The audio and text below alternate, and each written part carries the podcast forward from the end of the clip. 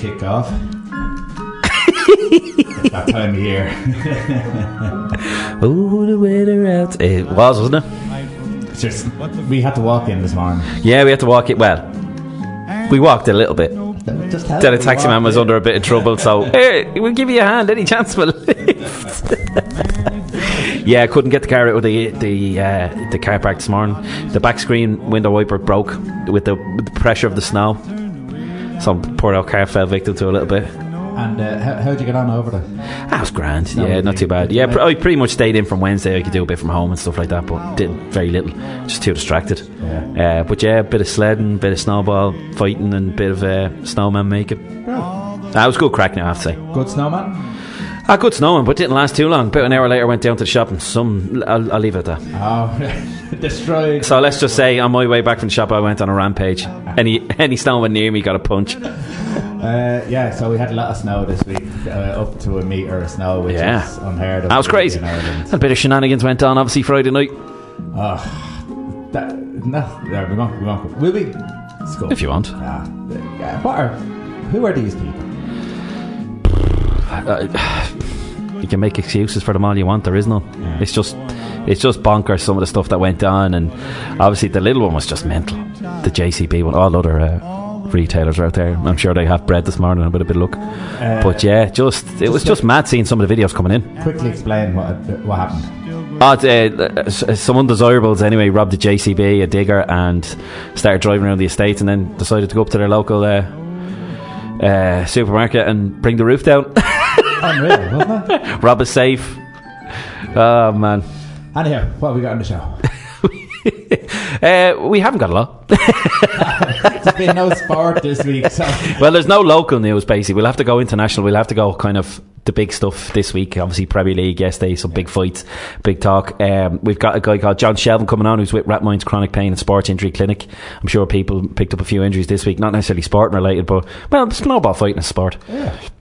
Uh, we'll have him on at nine o'clock to go through the various rigmaroles. He was obviously involved with Leinster Rugby for a while, so I'm sure he can tell us a bit of background, especially Jesus. he'd be kept busy working with the rugby guys. Yeah, yeah. And then we're going to do a little special where we'll probably have to split it in half because I, I know it won't take 20 minutes, but Romelu Lukaku and one or two others, I think, alluded to it during the week about an all star game where potentially split the Premier League up north, east, south.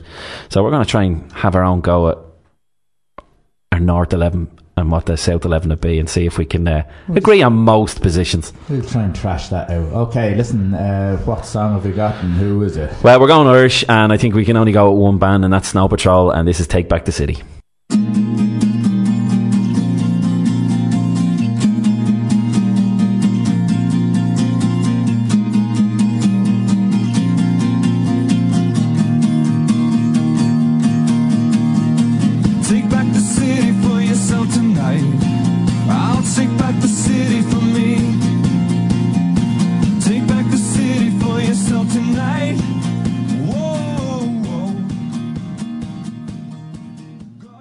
Hey, Sport. Ah, there was a few. Ah, no, listen, uh, big fights yesterday.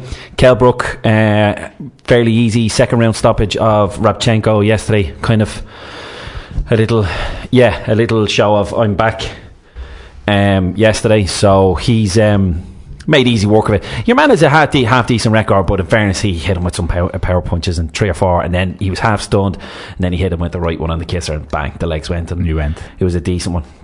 Um, Deontay Wilder was on during the middle of the night. He fought the Cuban Ortiz, stopped him in the tenth. Right. Didn't have it too easy. Um, I think he was put down himself, and then he put Ortiz down in the fifth.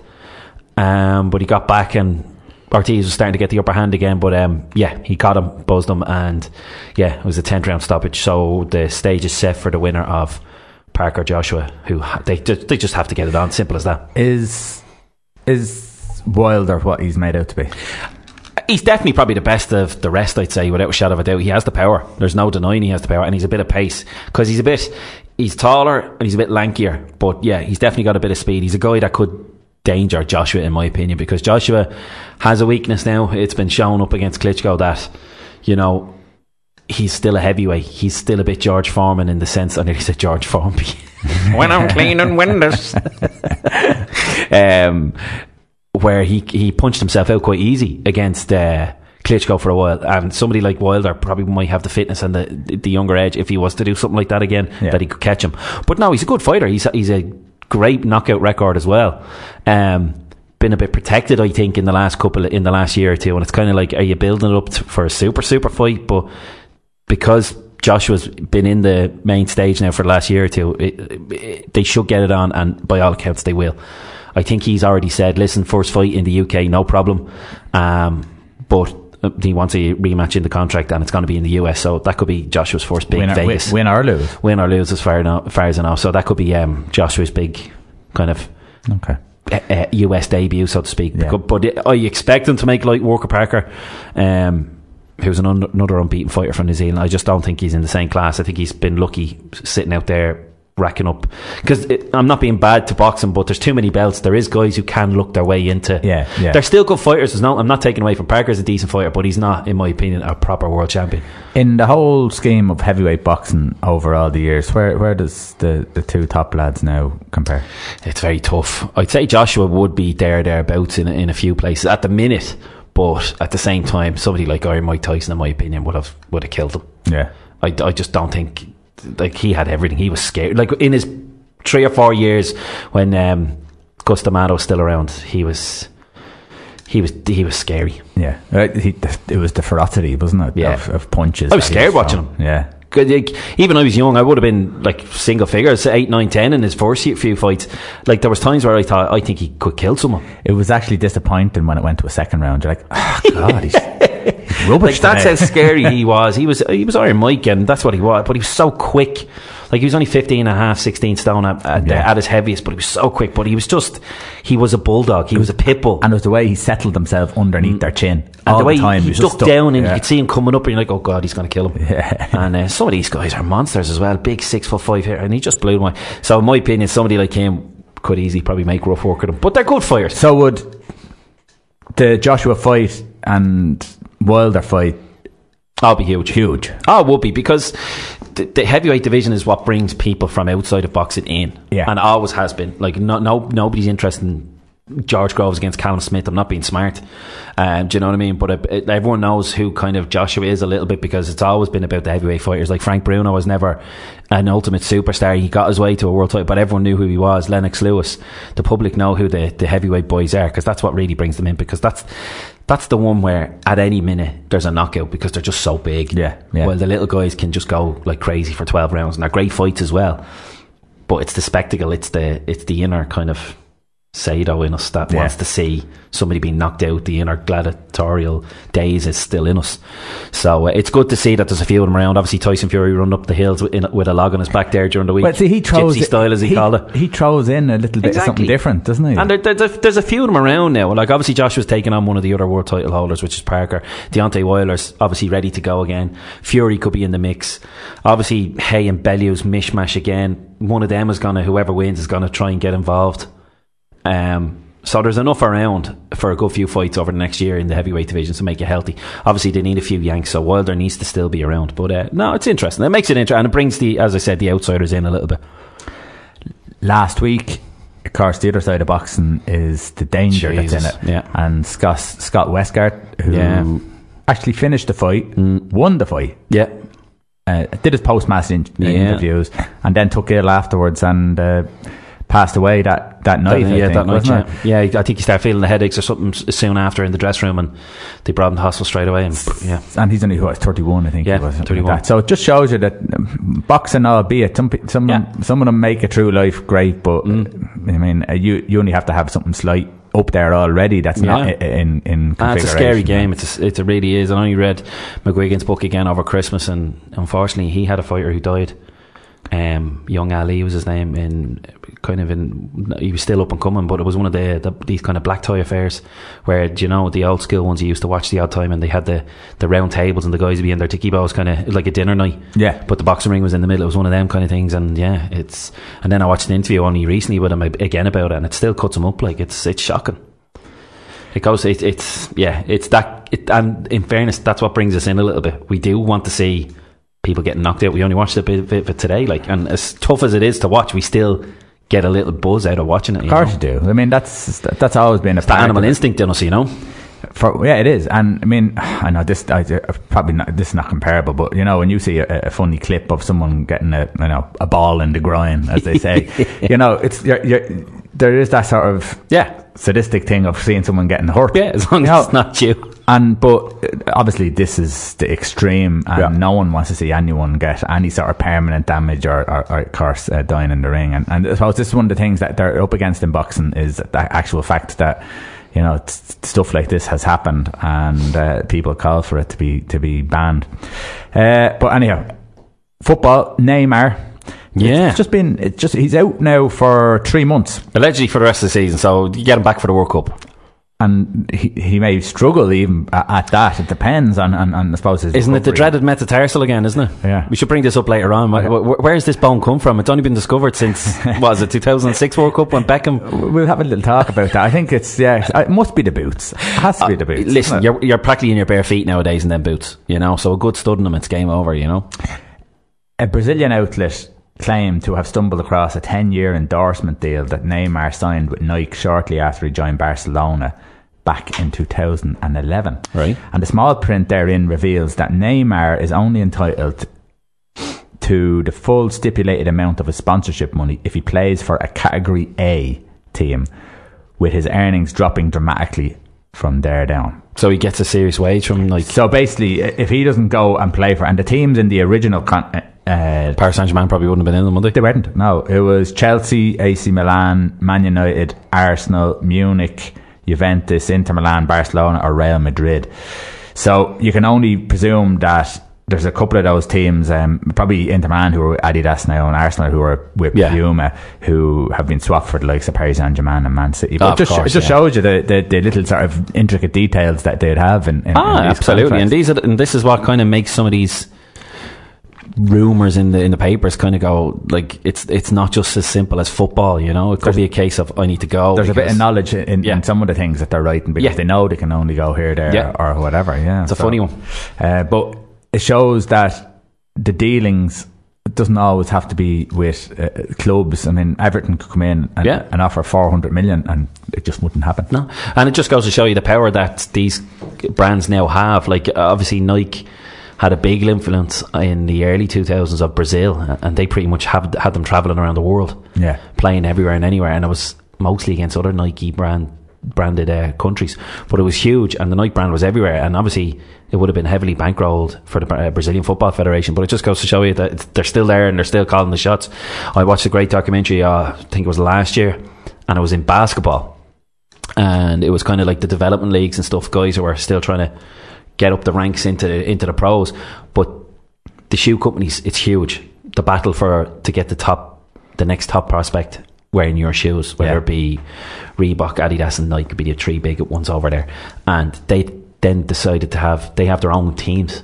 Basically, in these development leagues, like Adidas and Nike and Reebok will have their own teams there. Yeah. So that if any of them made it, they're already with them. And they were signing these guys to little mini. Now, they were giving them loads of gear, technically not paying them, but let's face it, they probably were. They probably but were, it's yeah. just incredible. Like, so it just goes to show you, like, they're out there in the background pulling through. Look, there's always somebody in the background uh, really calling the shots, and other people are just the face, you know? World Cup is coming up soon. Massive, yeah. And our Ireland, of course, won't be there. Yeah, moving Uh, United States aren't there. Holland aren't Yeah. there. Italy aren't there. So Yeah. there's a lot of That's huge. Yeah, who who have been at World Yeah, because there was the rumour of this little mini 18 tournament in the US never developed. and FIFA had no problem with it. Uh, they said work away, but I don't think it's really coming to any fruition. No. um, I think they're all going to go off and play a few of these guys in pre-board. But I don't. I th- I'd say I'd say it's more the players going, no, feck it. Fair enough, we're not there, but give us a break. Give us a break. VAR is introduced. Got the green light. Got the green light for the World Cup. So uh, I suppose we, this conversation is going to go on rumbling for a long time. Yeah, uh, listen, I'm going to have one rant about BBC. They need to cop on and get some real people. They're getting probably a couple of grand to sit there and we have to listen to them and they're shortchanging us every time. You know, obviously, Shearer made a mockery of himself a couple of weeks ago. One week saying there was see there see there was contact, but it wasn't enough to go down. And then the next week because it was VAR and they gave no pen. Oh, there was contact, but but yeah, poor out Ryan Mason. Yeah, everyone could be nice about him. Yeah, he's retired, but you know he, he was he was silly yesterday on it. He say? Basically, oh, it was, it's like it's experimental and it's like they're still on trial. And it's like that's exactly what it is, mate. It's still on trial and it's still an experiment. Uh, Danny Murphy piping up, oh, it's the euphoria when the when the when the ball goes in. That's what people pay for. I said you can still have that, but at the same time, you don't want to be shortchanged going home feeling like you're robbed. Like you I know, think I think the the temporary period is over now. They've actually signed. oh, it's got it's got the green light approval. two year deal, but it can still evolve to a more whatever. Like the best one I watched so far was on Sky on Thursday night, and it was Oliver Holt, the guy from the Mirror, and Yeah. Gordon Strachan, and I presume it was Geoff Shreeves. It- It was the it was chairing the whole thing, but they were the ones. They were both agreeing that it should be around, but they were coming up with proper, actual, like exp- explanation. Like as he said, the rugby. We all know what they're talking about. We all know the decisions they're making. So therefore, it's not that much of a because at the moment, fans and managers are standing there going, "What's going on? Yeah. I've no idea what's going on." So why can't he press it? Like even say the NFL refs, why can't they press the button and go, "Right, we're reviewing the penalty decision. Was it outside the box?" And then come back and say, "Yeah, penal, blah blah blah, clear contact." Because at the end of the day, as Strachan said, it is getting rid of the players charging Yeah, because they kind of go, well, they've watched it on telly, it must be true. You know, there's, it will get rid of that eventually. Um, but it's just the fans and managers and players need to know what's going on. And as he said, another good point because he was at the Liverpool, I think it was West Brom, the cup game that Liverpool got knocked out anyway. They really overlooked one of them. They they over analysed one of them, and he said, "Listen, it's hard enough for the refs to see it in, in, in one instance, but they've seen something. If they can't see it after say three replays, it's the move on that's it. Yeah. go with it, move on. But It's don't like- don't spend three or four minutes trying to get the. Listen, I still can't say. Right, let's go. It's a bit like in the game where they say if the referee is not totally sure, then Move on. Move on. Yeah. So if they can't say after three, but you're going to get these incidents. But that's, just what he was saying. Get the say the top three angles, show it. If you're still not sure, let's move on. Yeah, yeah. Don't spend an extra two or three minutes. I think But, it, I think the fear is is that they get it wrong through VAR and then they got to be slated. but it's going to happen. Sure, Um, I know, but that's the fear. Was it the Grand Slam year? Ireland got a decision that was never a try. Yeah. I can't remember exactly when it was a blatant one, but they still gave it because whoever was in there didn't see what pretty much everyone else seen. But another thing they came up with as well, um, they were just like, yeah, we can bring up the the calls. Like managers get two or three every half or whatever instead of everything. But what I didn't know, and this is what I think is a problem, and hopefully they scrap it in the FA Cup. Most of the games, it's not the ref constantly looking to the VAR. It's the VAR is actually involved in the game, and he's ah. in the ref's ear, and that's why there's so many instances because he's in there giving it all that. Like, and that's the problem. Right, so- it should be more the ref going, "I'm not sure," and then he can get involved. Unless it's something off the ball, Yeah, maybe, or whatever. because that's serious. Yeah. the one that the, the one I want to get back to really briefly, it was the son. Well, because I don't know the exact rule, but he stopped in his run taking the pen out, and I was blatantly stopped, and I've no problem with it. He booked him, but I would have thought it was a retake. Yeah. but he gave a free out. yeah. But it was the same thing. Everyone's just, I don't know what's going on. Why you sure. stop? He just took a pen out, and you've. Why, why, why did he just got booked? Why is there no retake? There was nothing. It was move on. So yeah, there's as Oliver Holt, as a journalist that he is, it's, it's obviously dramatic and words that he uses. But he, he's he's right to an extent. They're they're in the dinosaur era when it comes to refereeing and, and, and, and moving with technology and moving with the times in football.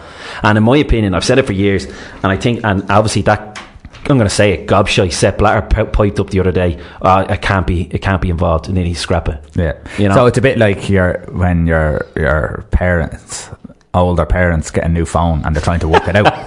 you know, it takes Well, a while. that's it. Like it's know. gonna, it's gonna happen, and don't be afraid to use other sports and go. Yeah. Well, let's try this way. Let's try that way because they can still in a couple of years. I'm, I, I don't have any great memory of it, but I'm sure the V- the VAR and rugby, the TMO, didn't exactly go to plan. No. and it's a lot harder when you have 20 lads sitting over a ball and you're trying to see that that ball touch the line. It's a lot harder. I think people got to get into their heads. It's never going to be 100%. Of course not. Sure. So that's it.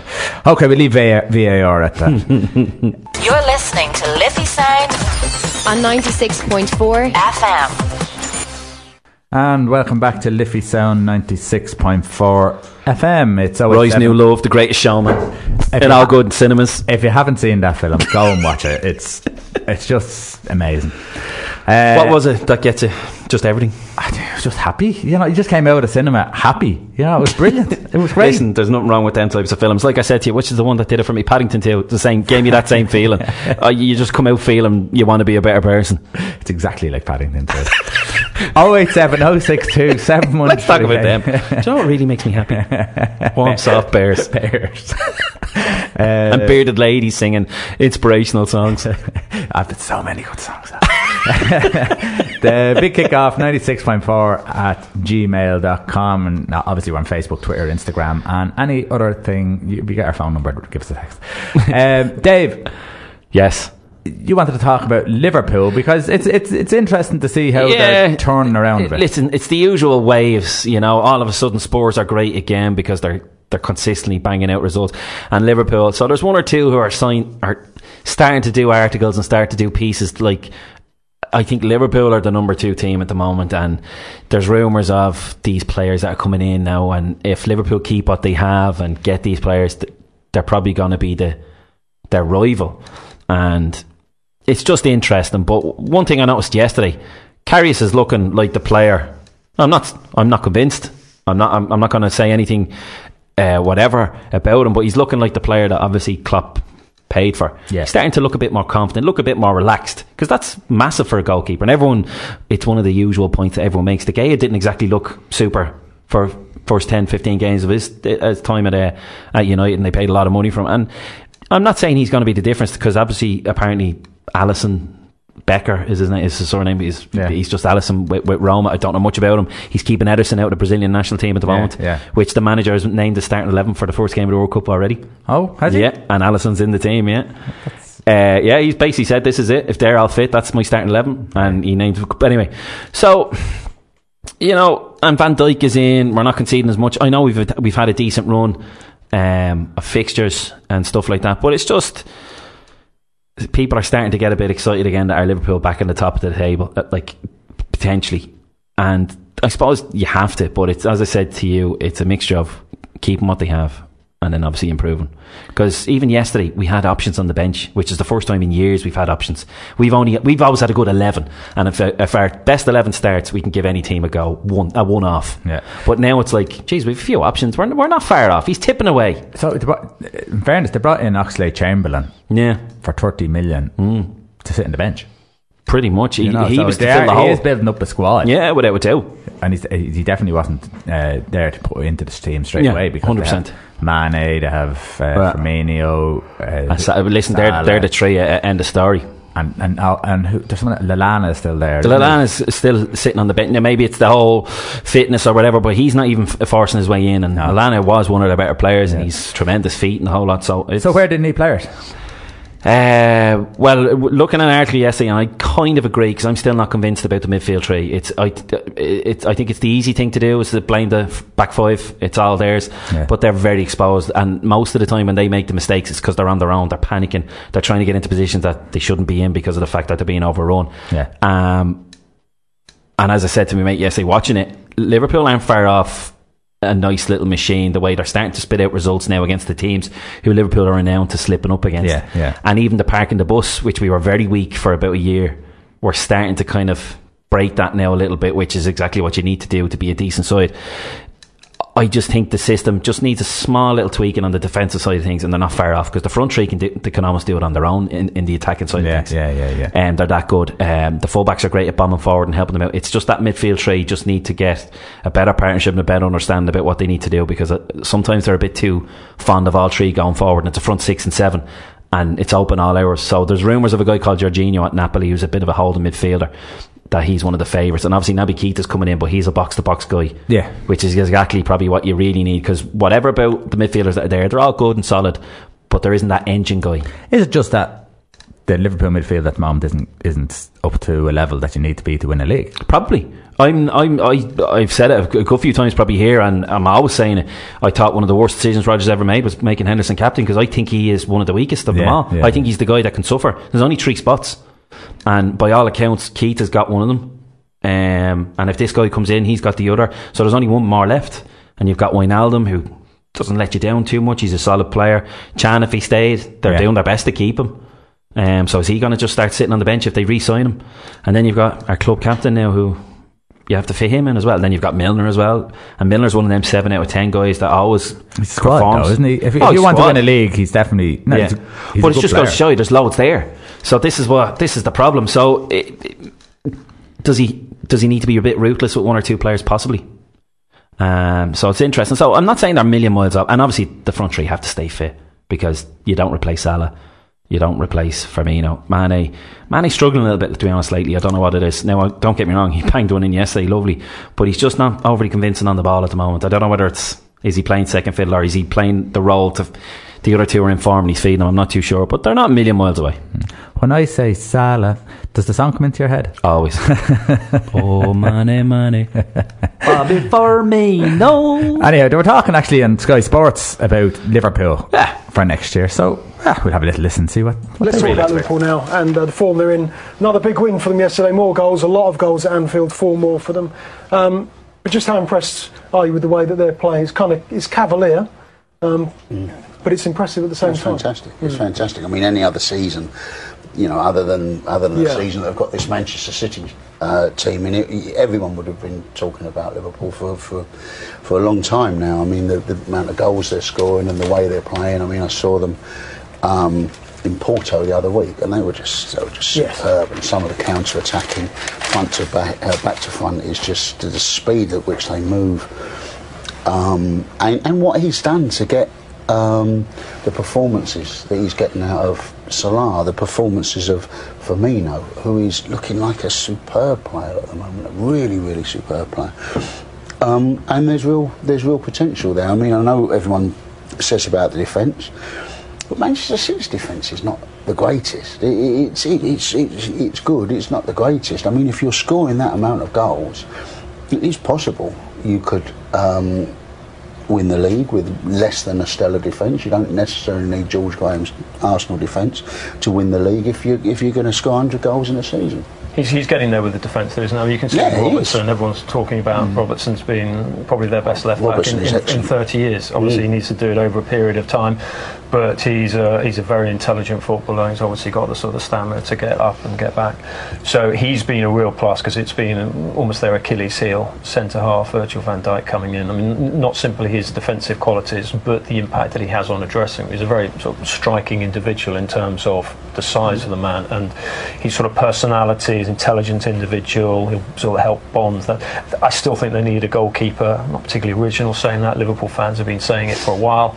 I think if that gets addressed at some point, then they will go on and, and clear. But you see, think about Klopp. You know, there were some people doubting Klopp about a year ago. You just look at the personality of man. You know, with with managers nowadays, it's about recruitment, it's about tactics, but it's also about that ability to inspire. And you can see Klopp's immediate engagement with the Liverpool fans. You can see his immediate engagement with the Liverpool players they love him because he's such a he's I mean, you know we've, we've interviewed him he's a really interesting fun character. You can have extraordinary conversations with him about German music about obviously football and he's just a very interesting character that you automatically engage to. There are very few real stars in English football at the moment and Klopp is a star. He's got that personality. He's a big factor as well. He's a big factor. Now, this is what I, I'm, I'm going to ask you hmm. because they, they commented on Liverpool's defence and they commented on Manchester City, who are destroying the league and, mm-hmm. and their defence. There is difference though between Liverpool and Manchester City on how they play because Manchester City, as you said, as, as that clip was on, they own the ball, where Liverpool can be very counter-attacking. Oh, of course, yeah. So it, it that Because Guardiola did do it at Barcelona as well. They were weak. They've a bloody small centre midfielder playing centre half, and they got away with it for years. So the because sty- they owned the ball for the what 70 80 percent. Does the style of play that Liverpool have make it more, uh, I suppose, important that they strengthen that defence? Um, I think so because they are going to be left exposed at times because of the way they play. Um, no matter who comes in, I still think there will be a bit of that because he loves this running behind the lines and trying to play between the lines because there's so many defenders. You have to, you have to be quick off the ball. And you have to be quick to try and run through the gaps and have these guys who are aware to play him in. And obviously the counter attacking style with the pure pace is obviously like, you see, it's a bit of a weird one. Everybody says it's counter attacking, but Liverpool don't exactly sit back and wait for people to attack them, really. Hmm. Which, uh, which, not that it annoys me, but I wouldn't quite call it counter attacking because Liverpool do own the ball a lot and it's a 50 50 one. They have the pace to do it when needs be, but they're not the type of team that will sit back just so they can counter attack. I've never seen Liverpool go, let's take it easy and sit back and suck them out. Yeah, but I don't think counter attacking necessarily means you're sitting on the edge of your 18 yard Yeah, box. you know, that's fair enough. Counter attacking can mean the minute you win the ball, whether it be in your own half, that straight away Mm. Yeah, they're all switched gone. on, yeah. they're switched on and they're, Yeah. and they're open and they're, and they're attacking gaps that are left But they're definitely a bit Barcelona-y, like uh, from Guardiola's time, where it's very much like as soon as you lose the ball, get on it, all eleven, switch on, and get that ball as fast as possible. Yeah. And what happens with Liverpool because they do do that, and that's not necessarily. It's not, and even still, I'm kind of going against myself here. It's not just in the attacking side of things. Sometimes it's actually when they're chasing. Because they all chase so much, the midfield and all close up real quick. That if you can get that ball away from that pack, and you get behind them. And Newcastle did it once or twice yesterday, but they weren't good enough. Yeah. If they broke that, all of a sudden you have a back four, or potentially even back three or back two, because the two fullbacks are gone. So it's all about being clever. And a lot of teams where instead of doing the usual play it out to their fullbacks or centre halves who drop out, it's kind of like pop it over the the pack of wolves that they are when they have the ball or when they don't have the ball, and get at the defence a lot quicker. And that's where they're exposed, I suppose, to an extent as well. It's when they're actually trying to chase down. If you get guys who can play it out and get it out quick and get away from them, Well, as you said, if they, if they have a sitting midfielder who's clever enough to just drop back and make it a tree, I think we can afford it because the two fullbacks are told to get involved as well. So I don't see any reason why one of our midfielders should be 10 or 15 yards away from the centre halves at all times. Yeah. Blocking the gaps, blocking the holes, being a third defender for, for a while, slowing it down a little bit. What Makelele and all these guys were brilliant at. Just shutting it down, just slowing it down and letting everyone get back, if you know what I mean, instead of the usual you know, just bombardment. I, we can afford a guy to sit there and sit in the pocket as well and be a bit of a quarterback because Liverpool do own the ball a lot. So I don't know. Anyhow, you've But heard they're it here. there. They're there. Everyone's talking about them again. I'm not going to be one of these That's that's it. there yet. But you know, it's right. It, they are the hottest ticket, arguably the hottest ticket in town to watch entertainment wise because of their defensive frailties as well as how good they are going forward. Liverpool. It's great watching Liverpool this year. Like it's a fun game for 90 minutes. You know you're going to get a decent game of ball, and there's no two ways about it. So I'm enjoying it. So we'll wait and see. Be interesting next year. Yeah, we wait. They can come closer than close, yeah. Original they never will be.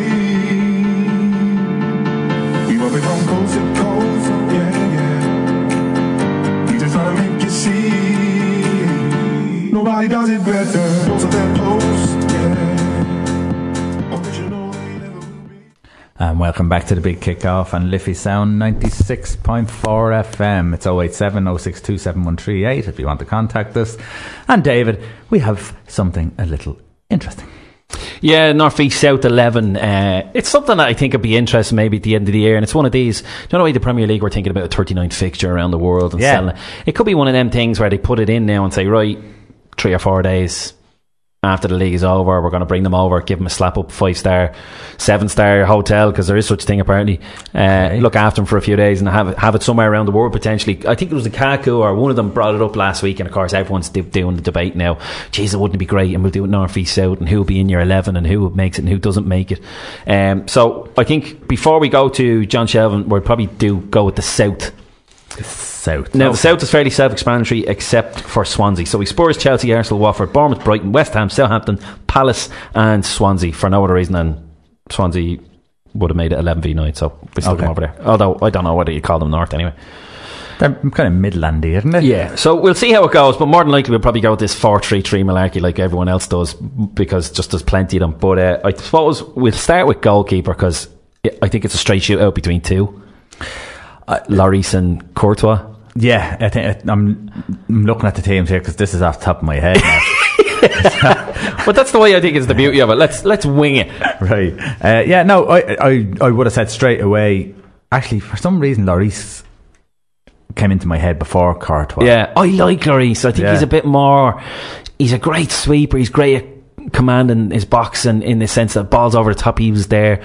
Obviously, I remember him playing with France a few times where he, he is. He's on fire. I tell you what I like more about him is I don't know if this is because Chelsea do so well, although they haven't been done so great this year. But I, I don't see necessarily great saves from Courtois that keep them in the game. Yeah, Where you see, you do see that, you know, the way De Gea for Manchester Ah, United, stop, yeah. it's always talked about, but we keep in the south.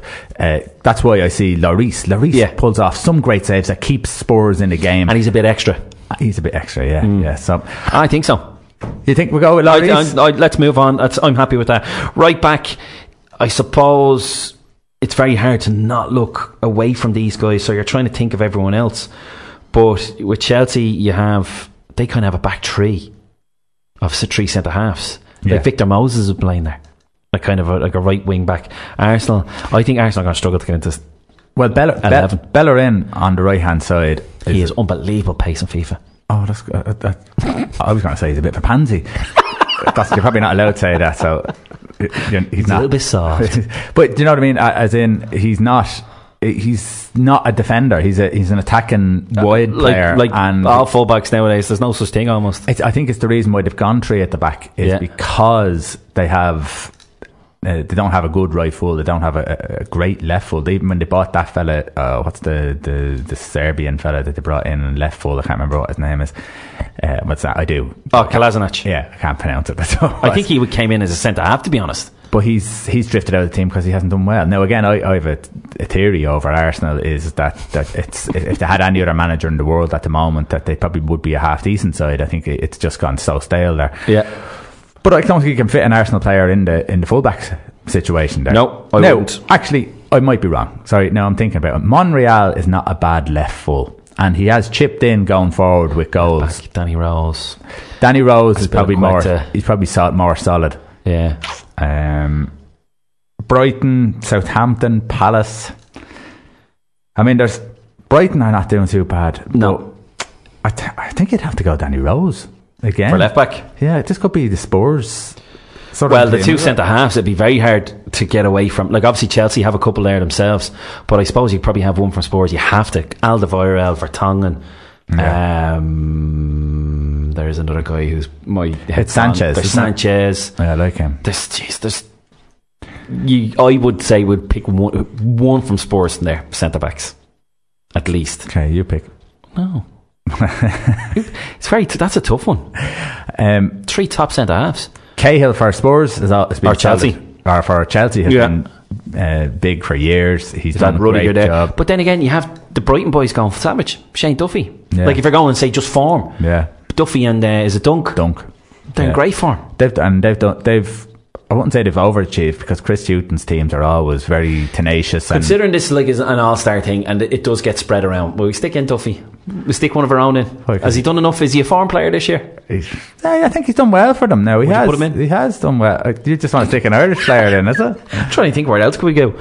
Well, you have who else have we got there? Arsenal. There's not a hope because did you see the cup final last week between Arsenal and Man City? Mustafi. Mother of God! The, the, the, the, punt up, up ah, don't like get, you're getting me annoyed. It's the most basic of defending, you know, intelligence is to stand behind your player. yeah.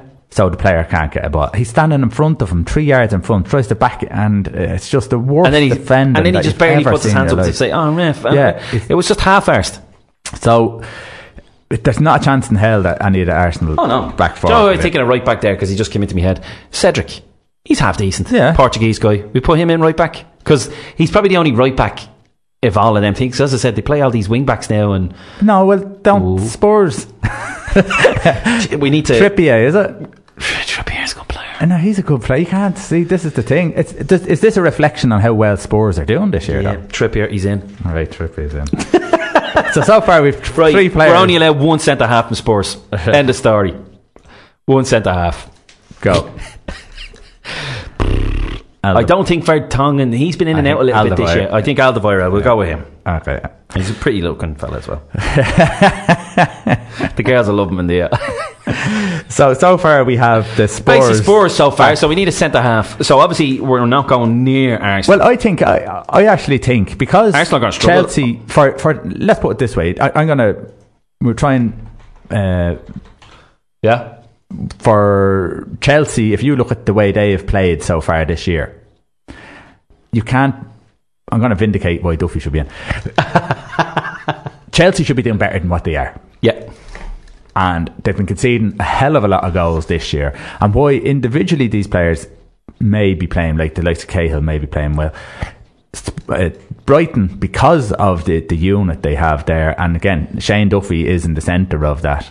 Uh, they're achieving more than Chelsea are achieving this year. He's in. Shane End off. Okay. Now listen, I can see where this is going. So what we could do is, what other Spurs players are going to make this team? No, no, we go through the midfield. No, I think let's put Kane up front anyway. Let's get that not- out. No, that's not necessarily a. Midfield, I suppose. Let's get away from Spurs quick. I suppose if we're going to pick anyone from Spurs, Eriksen. Well, I'm not. I don't actually think Spurs midfield is great. No, That's you've said opinion. it plenty of time, and I, I, get that. I'm not. I'm not. in- Well, let's have a look at the rest. See if they're great. Kante, Chelsea. Arsenal, no. I don't think an Arsenal pla- team. I'm not putting one in just because it's, it's it's our one. because they. An Arsenal player will make it. Let's face it, there the was a, real one. There was a good thing. Uh, we'll, come, we'll come back to Aubameyang now in a second. All right. um, Chelsea midfield. Kante. I mean, Kante is a quality player. Yeah, I, I, I, I would find it very hard not to have Kante in your team. I'm writing him in. Right. exactly. Simple as that. End of story. Kante, centre midfield. Of course, if you have a Kante, uh, creativity. Uh, Spurs, Bournemouth, Eriksen would Eriksen fit in? In a, yeah, probably would in the midfield, wouldn't he? Yeah. You'd have to have someone else in there though who's going to do a lot of work. See, they're all jumping on Dembele's uh, bandwagon now. Is it just because they're winning a few games, or I- is he I- imposing himself? I like Dembele. I tell you one thing: he's brilliant at holding up the ball, like as in kind of getting out he of trouble. could have three people around him, and, And he's he so comfortable. calm and yeah, and no. I don't like saying this because he's not in the same bracket, but he's very ca- bits of Dan like where he's very calm around and he finds a way of getting out. And Zidane used to do it, but made it look effortless. Yeah. And Dembele, it doesn't look like hard work when he's getting away from trouble. And I'm not putting him in that bracket, but he just it reminds me of him sometimes the way he's just like yeah he's gone he's go- oh how did he get out of there? Watford have a couple of good players, but the problem with Watford has been so inconsistent. So it's very hard to stick someone in on the back of two or three games in a Yeah. row where they're they're half decent and. Yeah, I've, it's, uh, it's, it's hard. It's hard to put Like- a finger on anyone out, out out of that there who would actually who would actually drift in. I mean, you've got the likes of, uh, isn't it the Corey? Doucouré is the kind of he was He's the format he's kind of the main year, sort of but it's not player. quite quick. It, Not enough to get in, is I it? don't think there's enough in, in, in, in Watford. Now, in fairness, they're high up the they're high up the field, um, the, the the league. They're seventh or eighth at the moment, so they're obviously doing something. Yeah. Um, obviously, Deeney's banging them in, uh, obviously again, and that's what's happening. But I haven't watched enough of Watford to really be able to stick my neck out and say it's definitely him or it's definitely Well, I don't think there is anyone. That's the that's the whole no. reason. They're just a good solid eleven. They're a good solid unit. I'm going to go, and this is going to be ridiculous, but I'm going to go Dembele Eriksen. Jesus Christ! So basically, we're Hold on. So Dembele. and Eriksen with Kante. Okay, let's come back. I'm going to put Eriksen with a question mark. Right. Okay. Okay. Let's have a think about that. Okay. Let's go up front. Anyway, Three- moving on. three up front. No, we've Now- two. We've two because Harry Kane's in. End of story. Top goal scorer. You can't not be. Right, Harry Kane's in. So when you look at let's oh, it's going to talk about Aubameyang. Yes. right? Aubameyang within a couple of weeks, and, and just this is we were talking about this uh, the other day on Sky Sports. Aubameyang within a couple of weeks has turned into an Arsenal player from a, a, an absolute quality player straight into an Arsenal player where there's not much going on. Yeah. And again, comes down to what's happening at Arsenal. So you just can't put him in, even though he's quality. It- it- Until Wenger goes, they're all going to be very, very mediocre players. So there's no one there. Uh, you have Chelsea. Hazard. I think Hazard has to go in. End of story. I don't think there's a debate about Yeah. that because he, he is he is that good. Simple as that. So then you've got one place left. West Ham have nothing going forward. Yeah. Hernandez and Carroll. Watford, no. Troy Deeney, I mean, He's doing okay. But nothing Bournemouth- special. Bournemouth, eh, everyone's taking their turn. Like the four or five strikers, they're all grabbing one or two goals in the season. but jo- Josh King has got a lot of goals for him this year. Wicked pace on uh, FIFA as well. Wicked pace on FIFA. F- F- FIFA's all about pace, isn't it? Brighton, nothing going forward. Uh, Murray, I Murray. think they have up front. He, Yeah. he does a good job for them, but what I say is, could he get into 11? I don't Palace, think Jesus, so. out Benteke. Forget about it. over the banjo, as they say. Forget about it. Zaha had his moments Yeah. at start. I think he's injured now, anyhow, isn't he? Yeah. But uh, yeah, I don't know if I could fit Zaha in Swansea. Forget about it. Ayews and Bonys, and that's it. And then you have Southampton, uh, Shane Long. Moving on. And Gabbiadini isn't. Yeah. It's last night looking at match of the day in the box, swipes at a ball, fresh air. So he's just not in form either. So you're really looking down then at the likes of Spurs and Chelsea again, really for for for. Can anyone from Arsenal fit in? No. they're, they're just not good enough. Um, in fairness, is realistically is there a player in Arsenal at the moment that could fit? Maybe Ramsey. In, in in an All Star eleven, if they were going to do one, and say the say the public were voting, which they probably will. So yeah, but an All Star eleven is about who's playing, performing. absolutely. But can I say something about say the FIFA Golden Ball? It's the same twenty players every year. It doesn't matter what they do. Yeah. Like I'm being honest, Messi and Ronaldo shouldn't win it every year. No, yes, they're the best players, but what about say potentially Salah's and De Bruyne's this year Yeah. Who are scoring just as many goals as them Yeah, and yeah. Kane? Why aren't they getting instead? But Messi or Ronaldo's going to win it again this year, more than likely. Because uh, there's a lot of money going around. Exactly. But this is what will probably happen if the public have to say, because I think if they go a bit like the American way, the stars are still going to be there. You know, like Pogba is going to make the 11, whether he should or not, it's a different story. But the same, you could probably name the seven or eight players that are going to be in it regardless. Yeah. So is there an Arsenal one, say outside of our 11, because we're not going to put one in? Is there one that would probably make it? No. You still don't think so? I don't think there's. I, I think you. I, I personally think you can't go in a team on Yeah. name. Yeah. Oh, no, I know. I know. That's it. And they are, they're only there on name and tomorrow. Unless you're performing, you can't go in. Uh, your man Pedro's doing okay for Chelsea. Yeah. Uh, Willian, Yeah. he's doing all right for Chelsea. Son for Spurs score. I mean, score two Clever yesterday player. again. I like him. And they have another, who's the other? There's another player. Dele Alli. He's actually faded. In fairness, I'm going to say no to him because he's seriously hyped, and I'm not denying that the guy can play. He doesn't. Pl- he doesn't be in the starting eleven every week unless he's a decent player. But I'm watching the watching him waiting for something because of the hype, and you're kind of going, I'm not getting it. I think it's a case of like Ronaldo when he was at United. It's a case of he's just learning his trade, so you got to give him the time. He's going to have them inconsistencies. Yeah. No, no, I, I, I, I, agree with you, but it's, maybe that's the problem. I'm listening to it and I'm kind of sitting back going, "Y- y- is this guy as is as good as the hype that they're going on about? Yeah. I'm just going into the top scorers just out of interest to see who's down south banging in the goals. But Glenn Murray's got ten, Exactly. so he's done all right. And then there's Morata and Hazard, Mkhitaryan has eight and that's it. Again because you can't really. Put Oh, actually, Mkhitaryan- you can't really put That's their Mkhitaryan assists. in though. No, that's assists. But you can't really put Mkhitaryan in because he Mm-hmm. hasn't done that at Arsenal, and he's at Arsenal. So There's one of your pals, Pascal Gross. Uh, you haven't been your team, don't you? Yeah, he's not a bad player actually. Yeah, yeah, he's not a bad player at all. I'm, I'm, I, I think, I think it, it, you'd be wrong not to go for Eriksen and Son. Put in some- I'm not messing. So if we count them up, we've got one, two, three, four, five, six, seven, eight.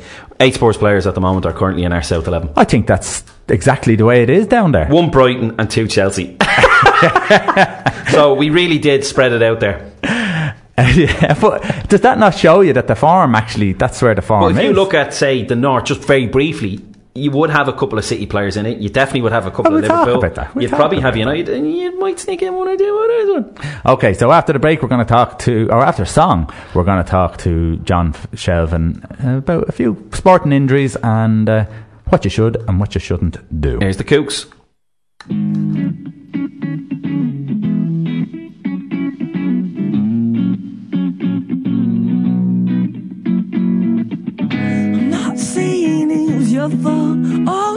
Could have done more.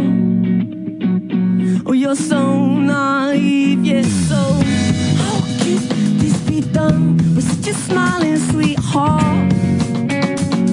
Oh, and your sweet empty face.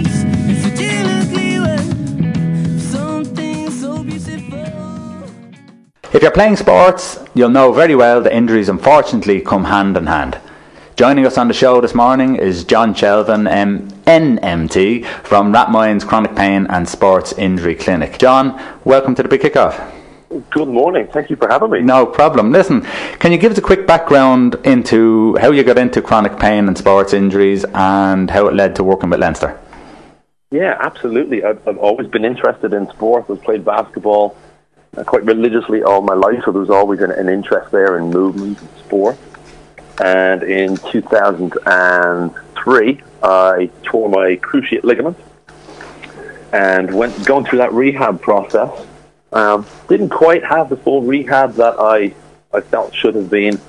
And I remember meeting a, a, lady, a very good physical therapist in, the, from the US, who brought me to a really good um, program, got me back up and up and running. And I just, I just felt that was my calling. I, I remember one day I was like, I, I need to do this.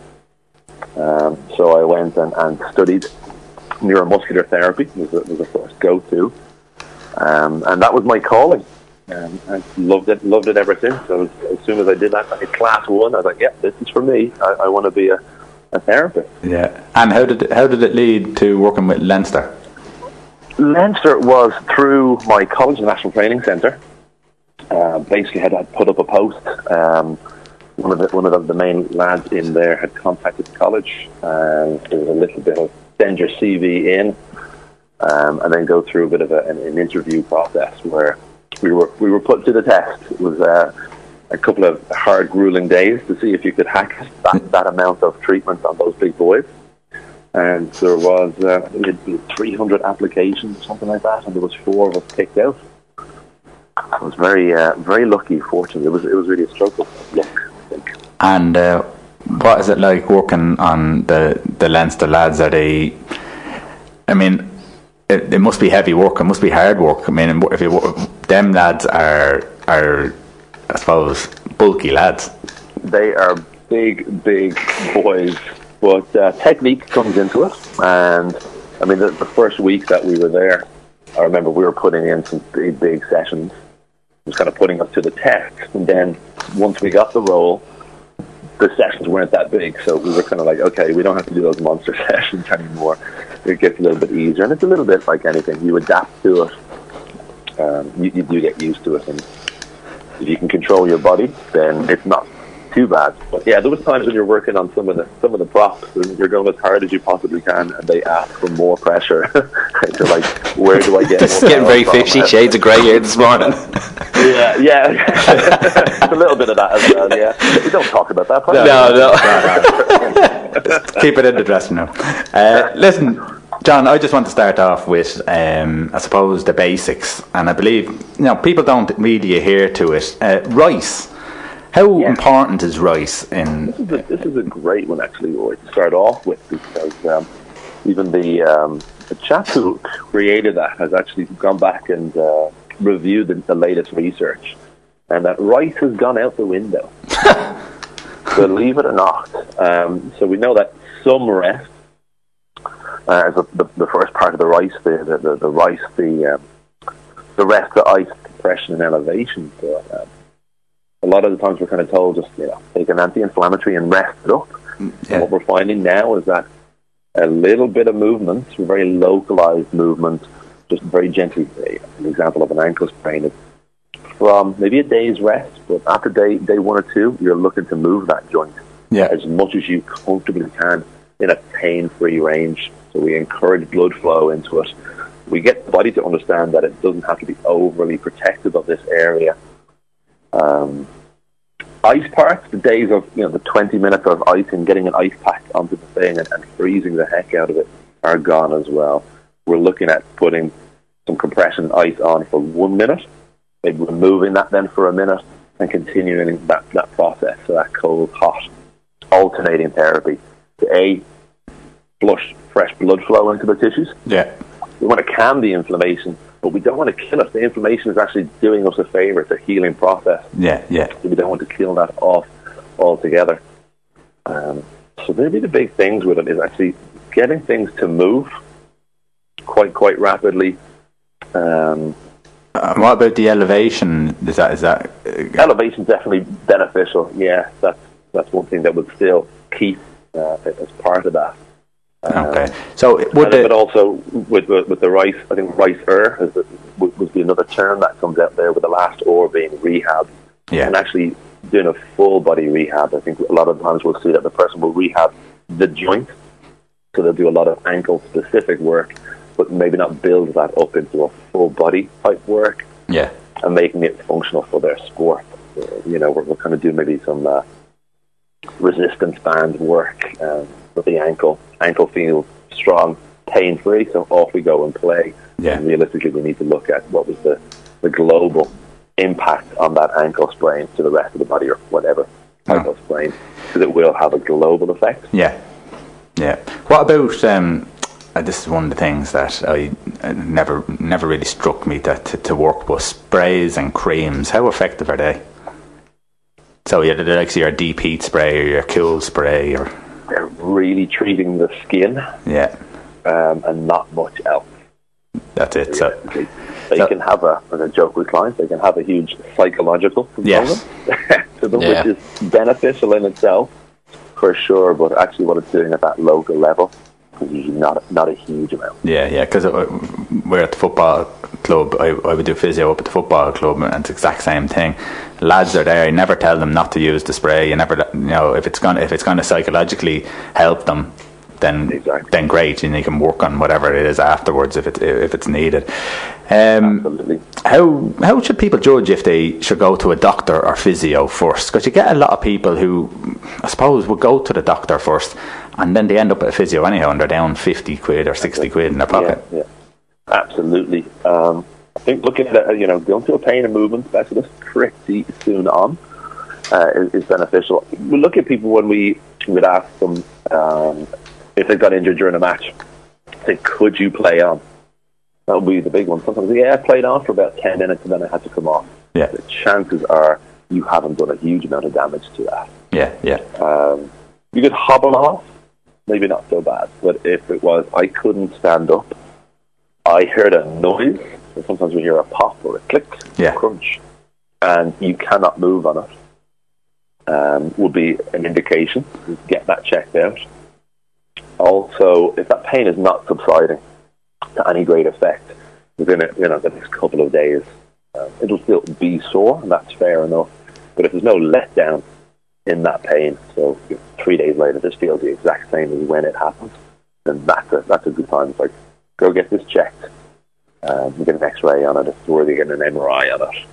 And is that is that something that when you're treating someone when they come into you, it's obviously more beneficial if, if they had uh, uh, the more information uh, that they can give you, the better. Uh, so if an MRI was done on something like that, it gives you an information on, on what you're treating and, and how to treat it. Yeah, absolutely. I think it's for an acute injury. Yeah, definitely uh, X-ray, MRI, and get that cleared. We know what we're working with. Uh, I think the first thing that a therapist has to go through and then think about is first do no harm to the person. So if they have the all clear uh, from from imaging, that's brilliant. Then we can proceed. In saying that, there's a lot of people getting MRIs that will have just chronic pain. There's been no trauma to the area, and a lot of times they're sent for an MRI, and it's not quite the most beneficial thing to be doing with that person. Because a lot of times, especially this is in the case of, of back pain, the imaging will show something. It shows something with everybody, um, but it doesn't correlate to pain. yeah, So we'd all, you know, if you were to MRI my, my neck, you'd absolutely see that I had herniated a disc three years ago. yeah, yeah. Uh, there's still a remnant of that over there. But do I have pain in my neck? No. My neck is absolutely fine. Okay. So we kind of want to calm those fears a little bit as well. It'd be important. I suppose, John, nowadays uh, with the elite side of things, there's more and more injuries, more and more kind of little tweaks and, and stuff. Is it more that they're just too finely tuned? Are they a bit too precious? Or would it be kind of knowledge within the medical department side of things in professional clubs? Possibly a little bit of all of that, all of the above. Sometimes we're pushing athletes to just be stronger, stronger, stronger. This is one I, I hear a lot. Just get strong, just get strong. And we sometimes miss out on a can you control your own body? Can we get the fundamentals down of, of movement first and foremost? Um, would, would be a big one. Uh, can you control your own body weight? There's sometimes people coming in to me, and I would see that they may have a pretty good strength and conditioning program, but say they're a football player, they're doing a lot of deadlifts and squats. So this is you know two feet on the ground, symmetrical stance, which doesn't really represent their sport. Yeah. And we need to push this person more towards single leg squats, single leg deadlifts, single leg activities, and gaining control of their body first, and then trying to add strength or power. Hmm. I think that's a big one. You can see it in the, in the snow and ice, trying to drive around it. You can have a lot of power, but if you don't have control and grip, you're going nowhere. that might be uh, something similar to that. And I suppose uh, where I'm coming from as well, and jumping on to the next one, it, is with the GAA players now with their morning sessions, and then they go off and do their nine to five, and then they have their, their evening sessions. And if they're doing kind of some of these programs, as you're saying, it, like considering these are amateurs and it's their livelihoods that they're playing with, it, like is there such a thing as being overtrained and overworked? Oh, a- absolutely. This comes into where you might find that that player has to go through a set program, and we need to make this more individual, and we need to have more contact with that player and feel how do you feel today? What's your perceived exertion of that workout today? Mm. Maybe we actually have to curtail this and tone it back a little bit, um, or else this might be a good day to actually push harder. So each day, actually, you kind of you know, if you're not a professional athlete and you don't have someone monitoring you like that, is getting more in touch with yourself and go, how do I actually feel today? Do I feel up to this workout today? Mm. And if not 100%, it's okay to actually back off a little bit. And you can think of that as an elastic band. I've got two ways to move the elastic band. I can throw it, or I can pull it backwards to send it forwards. And sometimes these little regressions are super beneficial for the body. And then, oh, sorry, go on. No, just, just tuning in for body and, and kind of listening on how do I actually feel today? I was like, I'm Yeah. feeling a little lethargic today. Um, maybe it's not the, the best day to push so hard. Um, but when you feel absolutely 100% you're feeling great, yeah, then, then go for it. But not every day or every training session has to be this 100% push to the max. This is where we're going to find players breaking. Absolutely. And then when they say rest days now, is there such a thing as a rest day for a professional athlete now? Is it one of these things where they literally, when it's a rest day, are they literally sitting on the couch or taking it easy and doing nothing? Or is there such a thing where are they on the massage tables or are they kind of doing. Yeah, there is always something to be done. We would Yeah. encourage that player then even that, you know, even just get out for a walk and keep the body moving. Yeah. They're so finely tuned that a day or two of doing completely nothing Yeah. can set them backwards a little bit. Jesus. Um, that's, that's for sure. So even if they were to just go through a light, light stretching program, a lot of them would be involved in some Pilates or yoga. You know, so a rest day is a good day to get those done. Yeah. Uh, a little bit of a gentle walk or swim is fantastic. Or jump up on the massage table and get a little bit of body work done. Yeah. Yeah, rest days are, uh, they don't really exist. Yeah, and uh, just jumping on the yoga, it- it's something that you hear in all sports now that a lot of athletes are getting involved in. Is is that something that you obviously would encourage yourselves? We would, I think for me, it's when what I call all boxes are ticked. Yeah. So if we've dealt with a lot of the previous injuries already, all joints can experience their full range of motion through three planes of motion. Then doing things like yoga and Pilates would be really, really beneficial. Or we might see somebody, you know, they're going into a Pilates studio and we have a little bit of a hip hike. We have the spine leaning to one side and they're strengthening themselves in that shape and that posture. Uh, so I sometimes say to the person, look, here's a couple of drills to let's get alignment back in the spine, perhaps, um, and now go exercise. Now make that stronger. And that little addition before, you know, a yoga session or Pilates session then can be, be super beneficial. But it is something that, yeah, we like to see is that kind of doing this uh, different type of training that can have a huge knock-on effect to what they're doing. So something like Pilates can have a, a massive knock-on effect. That we're basically cross-training and not just doing the one thing over and over and over. Too- Sometimes there's too much specialization actually will come into it. Yeah. Um, But we actually have to experience something a little bit different. And, and the brain and the body can get bored very, very quickly. And if we can just mix it up and, and change it, that, that could be huge. It's almost like a, that's like a rest day. Yeah, the body loves it and thrives off of it. On uh, people are sick of me. People who, who who live with me or surround me are sick of me uh, talking about how important water is. They'll have a headache or they feel lethargic or you know they're someone in a football team's getting you know I suppose tight hamstrings constantly. And my answer is always water. How important is water? Oh, it's absolutely vital. With the right amount of fluids, and then not just following again, making something this, making this very specific. Um, it's not just your two liters a day. It's actually, you know, there are apps out there to find out exactly how much you should have per, for your body weight, Right. and then mixing that with enough electrolyte um, is, is, a, is a one thing. And getting the balance right. We get a lot of people in that they don't have enough uh, fluid in their system. I see people that have too much water in their system as well, and not enough electrolytes to balance that out, and that can be equally um, have a negative impact on, on the system as well. But certainly,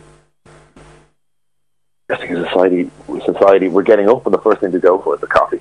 Yeah. Yeah. And you know, even if we could take the person, don't worry about your two liters or whatever amount of liters today. Can you just get a glass of water first? Can you sip on this water? But in terms of getting the muscles hydrated, making sure that they, you know, they have a proper nerve signal to the muscles, where hydration comes in. Hydration is really important for sleep. That's one of the big things we're finding. Um, how important sleep is. So being hydrated can really help with sleep patterns, help with your cognition, how your brain is functioning, and you're firing on all cylinders. So that's a that's a biggie. Yeah, yeah. So I'm right. Okay, thanks. yeah, absolutely. We have it in writing. we have this recorded now. Uh, li- listen, I, I have you have a lot of people who talk about their ankles and how God this this ankle it just keeps going all the time. There's, you know, I don't know, I've done all the stuff and that, but they actually don't really do anything. They just let it heal uh, itself without doing anything. Can you break down why a reoccurring injury keeps happening, bar the obvious that they're they're, they're not doing, I suppose, the work they need to do? What is the breakdown and why it happens? But bar that, if you're looking at well, one thing we look at in clinic is previous injury. Yeah. This is a huge one. If you have an injury anywhere in your body, you are 2.7 times more likely to have another injury anywhere else in your body. And widespread it is. So if that injury is not fully rehabbed, you're in such a high risk category now of re-injuring yourself. Yeah. So that could be a good one. So, uh, uh, one that I would see an awful lot in clinic Yeah. would be the person will try to have ankle injury in their history, and just to ask them to stand on one leg. Uh, it's pretty surprising. They just cannot do it Yeah, yeah, yeah. for a required amount of time. And they say, but, but I've been working this drill. I've been working on my balance.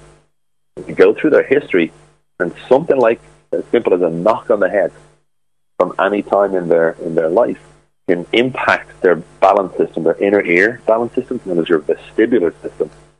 And if that's off, you can do as much balance drills as you like. They will not help.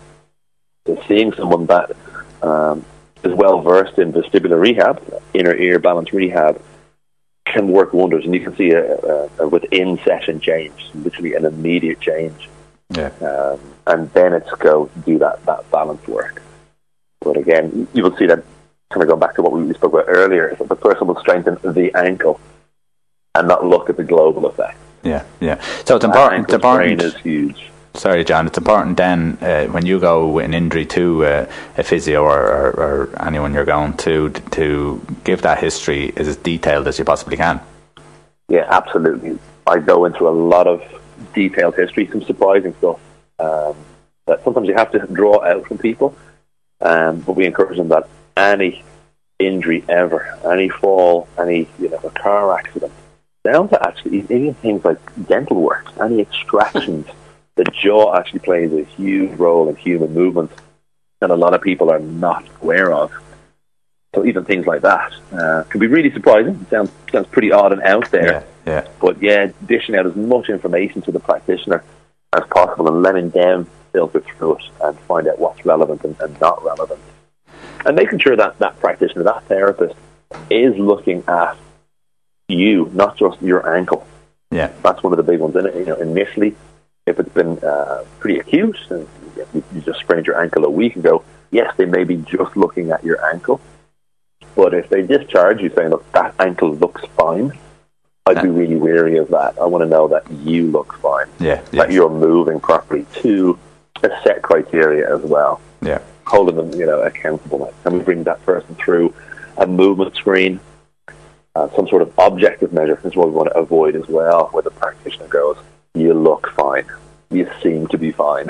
Yeah. Can we find some objective test that says you are fine? Yeah. Yeah. Yeah. Uh, and do a far more thorough job. For the, I suppose it, this would happen at any level, but a lot of amateur runners, shin splints or people who are starting off are a big problem. How do you treat them? What are they? A big one. That this is a shin splint. Are they genuinely shin splints? Uh, is, is a big one. It's a, it's a common misdiagnosis. Sometimes we just get the, the, the muscle at the front of the shin just overworking Yeah.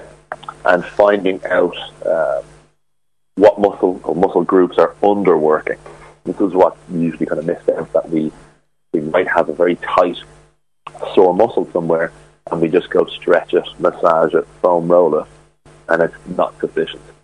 Um, so it's finding out if that muscle is overworking, well, what in response to that is underworking. Yeah. Yin and yang, we have to find that, that kind of balance. Part of it is people just going out and doing too much too soon.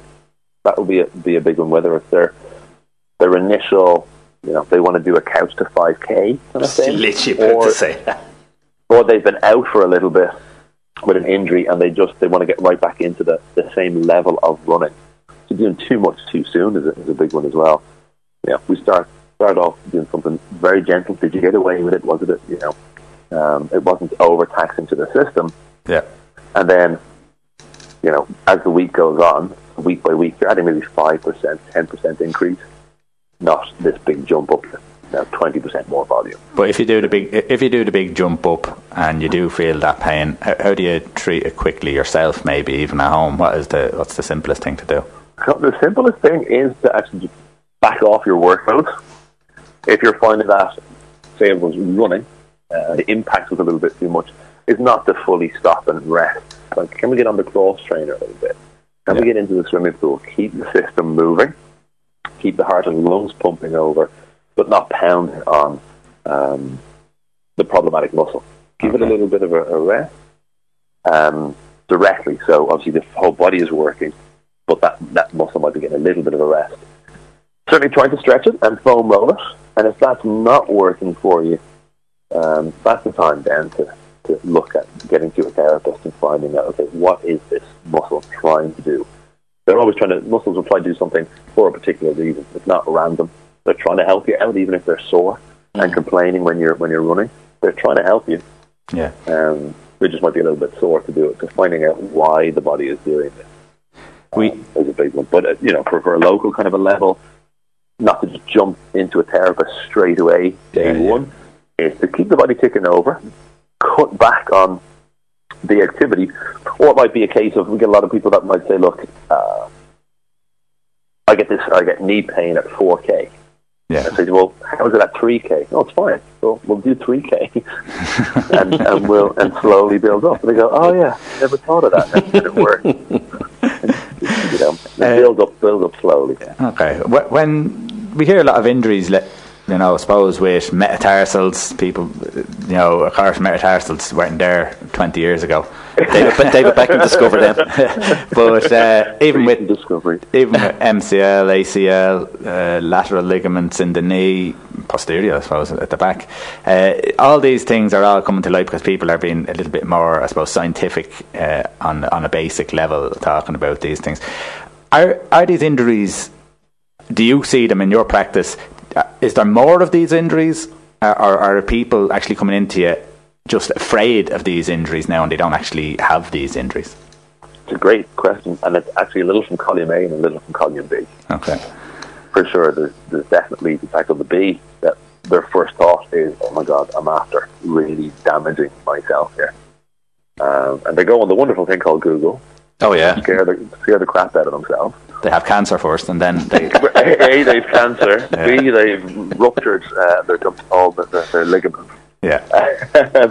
is, is where it's at, and a lot of times that that's not the case. Um, it's not the case. You know, they, they might have just had a little bit of muscle strain. Not to downplay it, but um, you know, we don't want to catastrophize things. And give it a good uh, clear out, but certainly we see the prevalence of something like an ACL absolutely increasing Yeah. For sure. And why do you think that is? Is it be, is, is it because people are, are getting fitter, sharper, twisting and turning quicker? There's a little bit of an element um, in that. I think sometimes we look at again. There's more strength training now. Yeah. People are really aware of strength training, and sometimes we are strengthening things in a bias towards dysfunction. Okay. I remember one chap coming in. He had knee pain a few years ago. He had knee pain on one side, and the treatment he was brought through was some squats, loaded squats. And I put them. I put a, a lot of my patients when they come in. I'll put them on two scales, one foot per scale, to see where they're resting their body weight. And this guy was putting 30 pounds of his body weight, or 30 pounds more pressure of his body weight, onto the painful side. Right. That painful side was taking the brunt of those squats. So what you're saying is stupidity has taken over. is that it? Possibly a little bit. I don't know. Yeah, if we can be that blunt, that's great. Speaking but of if this stu- chap now would be brought through a single leg yeah. and a, you know, a right versus left appraisal, this doesn't even have to be a therapist to do this. This can be, you know, anyone in in, in a gym in, in fitness to look at. Okay, how many single leg squats or rear foot elevated squats or lunges can you do on one side compared to the other? Yeah. yeah. There should not be a significant difference. If there's one rep in it, fair enough. Two reps in the difference, that's going to be significant. Yeah. Um, So I And think speak, that speaking of a lot stupid, more single leg work, pretty much, is where we're, we're, we're missing out on. and uh, speaking of stupidity, will you get a bit busier next week with uh, a little muscle strains from sledding, or I I done the splits and I think I'm at to pull my groin, or They could be, yeah, might, might be. I don't want to be hopeful. That's horrible just give just give your name and number out there in case anyone's uh, struggling at home. yeah, I will throw it out there for sure. And if I'm not getting those calls, I'm going to put banana skins all around the spine with the business card stapled to the banana skin. Listen, throw out there. Where are you? How can people contact you, John? I am in Swan Leisure in Rathmines in Dublin 6. Okay. And my contact details uh, is John Shevlin, NMT, at hotmail.com. And my contact number is 085 702. Great stuff. Well, John, listen, it's been a pleasure. Uh, if we ever have any other injury problems that people are looking to come in, might even give you a, a, a bi-monthly slot or something like that. But uh, they, uh, we will we will have you back on, and uh, we, we will see how we get on with people's injuries because it's it's the first thing when you go to a wedding or anything like that. If you're a physio, You are you attract but. You are cornered. You are cornered. You're in trouble. Yeah, pretty much. Like, what do you think's going on? You know, you There's the nothing worse when that belt is being unbuckled. Hold on, will you have a look at this? Oh, Jesus. yeah, the unbuckling of the belt. Here we go. Go. Right, John. Thanks very much. If any of your listeners have any questions, feel, feel Yeah. free to, to post it, send it over to me. I'm always more than happy to answer questions, help out in any way I can. Great. Through Facebook, your your your Facebook page is probably a great way to contact me. and Instagram. You're on Instagram as well, aren't you? all that and Instagram as, as, as well for sure. The clinic is, is open until 8 p.m. on the evenings and we're open on Saturdays as well. So opportunities to, if people need it outside of work. Well, thanks for coming on on your day off, John. Thank you very much for having me. It's great to talk to you, Roy. thanks very My much, pleasure. and we will talk to you soon. Bye bye. Talk to you soon. Thank you very much. Bye. I've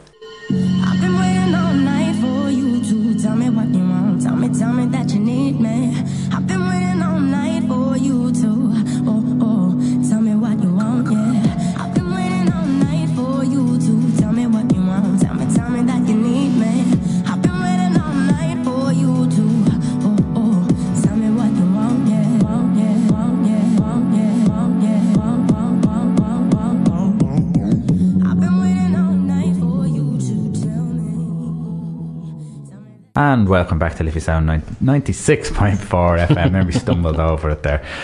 Um, Dave. Yes. We did the south.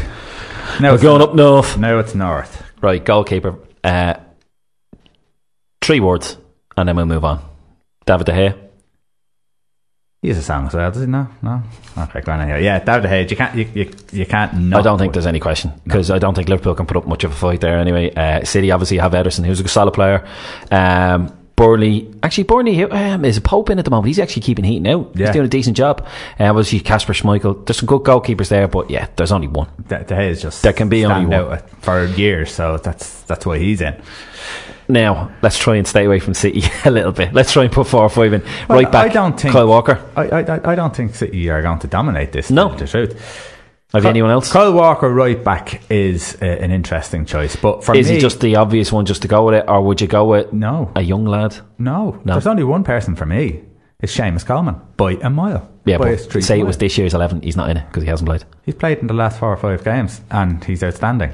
He assisted, got an assist. Well, yesterday. listen, we put in Duffy, so we might as well put in one. So I'm not going to argue too much over that one.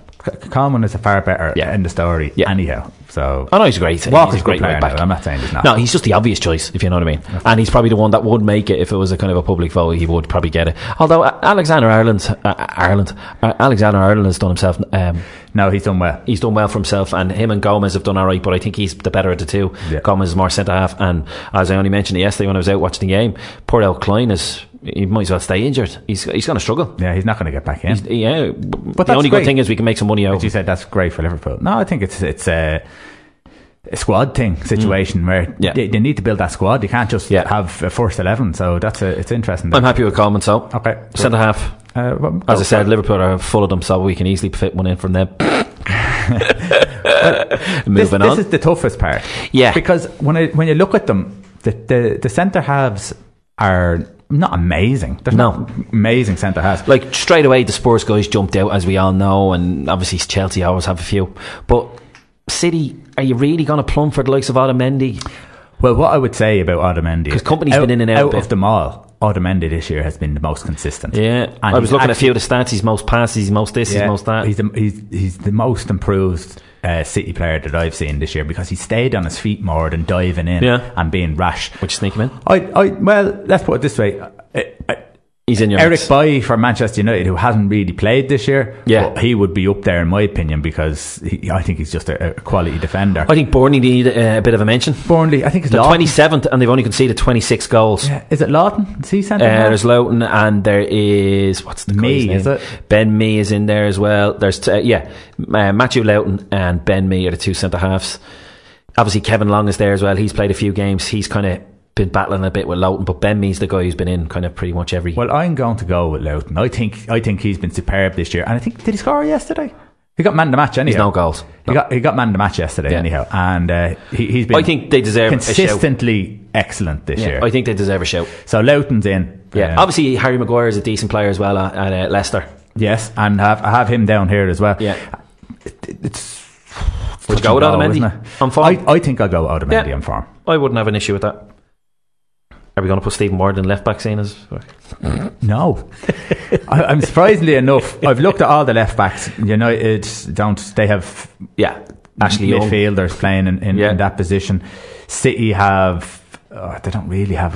Well, it was going to be your man Mendy, Yeah. and now Danilo and a few others have been Yeah. kind of filling in the hole. So I wouldn't go there. No, I wouldn't go there. The, Robertson's the only one that I see there. Hold on, let me see. Leicester, West Brom. Stoke. Chilwell's a great player. I like Chilwell. Yeah. at Leicester. Yeah, I don't think. Leighton. Baines has been there and done it. I don't think it's as good as Robertson. I'd put Yeah. Robertson in straight away. I'd have to agree without the kind of having the scouts or tinted glasses on me. He's been very consistent and he's kind of slotted in quite easy there. He kind of got in, then disappeared, and then when he got back in, he, he hit the ground running. Yeah. Um, so yeah, I'd probably give him the nod for that. Okay, So we got a Liverpool defender in the defence. Well, he's a good player. Yeah, nah, he's a good player, he's I good mean, player. th- it's it's no coincidence that probably their upturn in form is coinciding with him being in the team. Moreno well. is dangerous in uh, in the sense that he's dangerous as a defender. He's a, he's a wing back. yeah, That's he's he is. dangerous. Uh, midfield, midfield's a tricky one because there's so much Yeah. talent in midfield. It's it's massive. And then who do you like? De Bruyne is in. De Because I wouldn't go uh, like I think we'll go front three again, but De Bruyne is in the midfield in, Yeah. in one way, shape, or form. The, De Bruyne is the is probably the player of the year so far. Pretty he? much, like that's the great debate that it's all about De Bruyne. Um, obviously, Salah and Kane and Aguero and all these guys have something to say about it. But uh, he- some of some of the stuff he's done this year is it, it's it's really classy. It's some of it looks so simple, and that's what I love about it. None of us can do it, but he can. But it looks easy. Some of his assists and some of his passes and the picture he can see. Do you know the way professionals when they're being interviewed, it's always about the picture. What can you see? Yeah. He obviously sees it in a different way to other people. So yeah, he's in. End of story. Um, centre midfield with him, I, I personally can't see by David Silva either. I think David Yeah. Silva is too classy not to be in a, a team that's. Just silky, velvety type of player, isn't he? He's like he's like you were talking about Dembele. He's like. Yeah. A, uh, slightly weaker Dembele, Yeah, but much more have the muscle. classier Yeah. Dembele. You know, and you more- and you and you put Dembele up there high regard. Even mentioned Zidane, like Yeah, like obviously said, he's not in the same caliber, but he just it's very Reminds, Zidane, like yeah. the way he gets away from that trouble. He just looks, Yeah. he doesn't look phased David with Silva bodies around. touched Yeah. on the pitch. So I mean, going forward here, you And he looks a bit harder now with a shaved head, yeah, yeah. so he's a bit intimidating. Now, this is I this suppose we have to put in a bit of muscle. th- this might be the only chance that Manchester United have of getting a player in Ooh. there. And I think Matic is a, a, good quality midfielder who, who gets across the, Yeah, the like he's not grabbing as many headlines now, but because it's the way it is. Liverpool are a form team. All of a sudden, oh, he's a great player. He's a great player. Spurs are playing well again. All of a sudden, Dembele's a great player. United had a half decent bit of run of form from say September into thing. All of a sudden, oh, it's definitely Matic. It's all Matic. Well, I don't see anyone at Burnley, Liverpool. Listen, the likes of uh, your uh, even City. Who did, who did City have sitting? Yeah, like Jeff Hendrick is there and Scott Arfield and all these guys and Gudmundsson. They're good, honest, hard workers. Like I, I think Matic just has a bit of class. In, yeah, in City don't really have the sitters. Now Fernandinho are good players and the whole lot, but I think it's I think we should mix it up a little bit. But Matic, he's a centre half, so to speak, of the of the of, the, midfield. Yeah, it, it covers. And I'm not being disrespectful, but he can play ball, he can do it, and he's a good. He can make some nice through balls. I've seen him d- doing it this year a few times. But yeah, he's a good, solid player, and having him behind De Bruyne and Silva. And the and reason saying- why Chelsea won the league was because they had Kante, who was in the, the, their northern team, Yeah. and they had and they had Matic, Yeah. and that was No. their biggest downfall. and we probably need somebody to let De Bruyne and Silva go with the, the front three. Um, Matic it is now. Salah this is can't not be in it. This is this is slightly tougher, but not tough. I think we'll agree with time. two. Well, Salah has to. Yeah, There's no shadow of a doubt. doubt. Salah's in because if you're going to score that many goals, you just Yeah. can't get in. Miss him.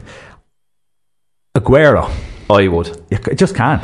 Like he's still doing it. That's why I give him the nod. Even Jesus came into the team, and you And he's just cannot have Aguero in there. Yeah. He's he's unbelievable. Now here's where it gets interesting because Sane definitely gets a mention. Yeah. Such a quality player. Obviously, United. Lingard's been showing some good form. I thought Martial was doing well for a while, but then I wouldn't put any United forward. yeah, Lukaku. Probably I don't think they misses have. out. I think they're too inconsistent with Mm. their. If you look at Mane, as you said, Yeah. Sane, and if we can get another one, it'd be great. But Mane and Sane, the two of them for City and Liverpool, consistent, constant, constant assists, constant Yeah. goals. Uh, they're just producing all the time. Who else is there?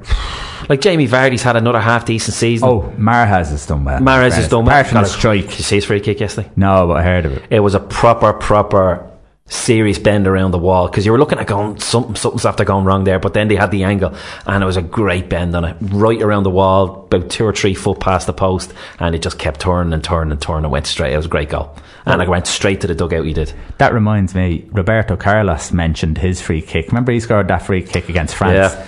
and tried to emulate for the rest of his career and Yeah, failed. and couldn't do it. And he actually admitted that it was the wind that got that much curl on it, not his foot. Yeah, he said that, that he hit it, but the only reason why it came back in so much was because of the wind. Now the way he struck it was a way where it was go- it was an outsider, and it was always going to. doesn't do mean that. it wasn't a good free kick. Oh, but it was But what he's saying is that his foot couldn't actually get that much curl Yeah. on the ball. It was wind assisted. So Now this is on the inside, so obviously you get a bit more curl on the inside of your foot. But if you have a look at it, I don't know. If there could have been a serious wind as well, but it's a great bendy free Great goal, kick. anyway. Anyhow, th- that's going away from the point. Um, who else is there up going forward? I mean, if you look at Man United, no, I, I don't think Man United. There, Man United, uh, Burnley, no. Everton, no. No. Huddersfield, Newcastle, Rooney's had a Stoke, Shaqiri year. at the moment is probably doing Shaqiri's a okay. good player. West Brom and Leicester, Vardy and Mahrez. Mahrez is probably the only one between Sane and Mane who could get in there.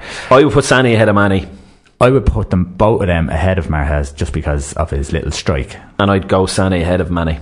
Would you? Yeah, at the moment, I think Mane has not struggled, but I just he just looks a bit he like he leads a bit of love or a bit of confidence. It's just just times when he's on the ball, it doesn't he doesn't have a lot of answers. He stands still, doesn't really take people on as much as the way he used it. Now, don't get me wrong, he still buries it because he's a good finisher, but he just, in my opinion, he's lacking.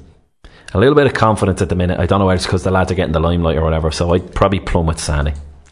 Okay. Uh, right. Which is not too bad. It's not too heavy. One, two, three. Who'd win? four. F- At the moment, I would go North. Okay. Because it's basically the North versus Spurs. yeah.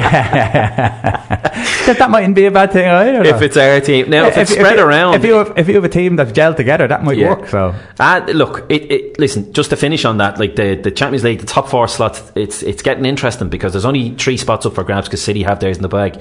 Obviously, Arsenal are gone. So, who do you reckon at the moment is going to follow between United, Spurs, City, or no, Chelsea and Liverpool? Ooh, it's a tough one. I, I haven't got. Mm. They're great, all in a bit of Form. I haven't got great faith in, in United at the moment. Yeah. because there's no real flair to them. But Chelsea look rocky, so I'll go with Chelsea. At the moment, you'd probably have to go with Chelsea. Spurs and Liverpool are definitely in a bit of good form. Yeah. You can't say It's the atmosphere around Yeah. this club. Now- I think the atmosphere around Chelsea. Obviously, great. you've got the six pointer next Saturday afternoon. yeah. Literally up the road from each other. It's us against the, the Mancs next week. Yeah. Liverpool United. So that's a massive game. Liverpool win that. But City and Chelsea this weekend. Well, exactly. And uh, for Chelsea, it's huge. If they lose, they're really going to be under pressure, and the whole and the press love cranking it up a notch. So it's going to be interesting. It's going to be fun. Anyhow, agree or not agree with our teams, that's totally up to you. Send send in yours if you if you wish. That's us, Dave. We're No wrapping up for another Good week. luck. We'll talk to you next week.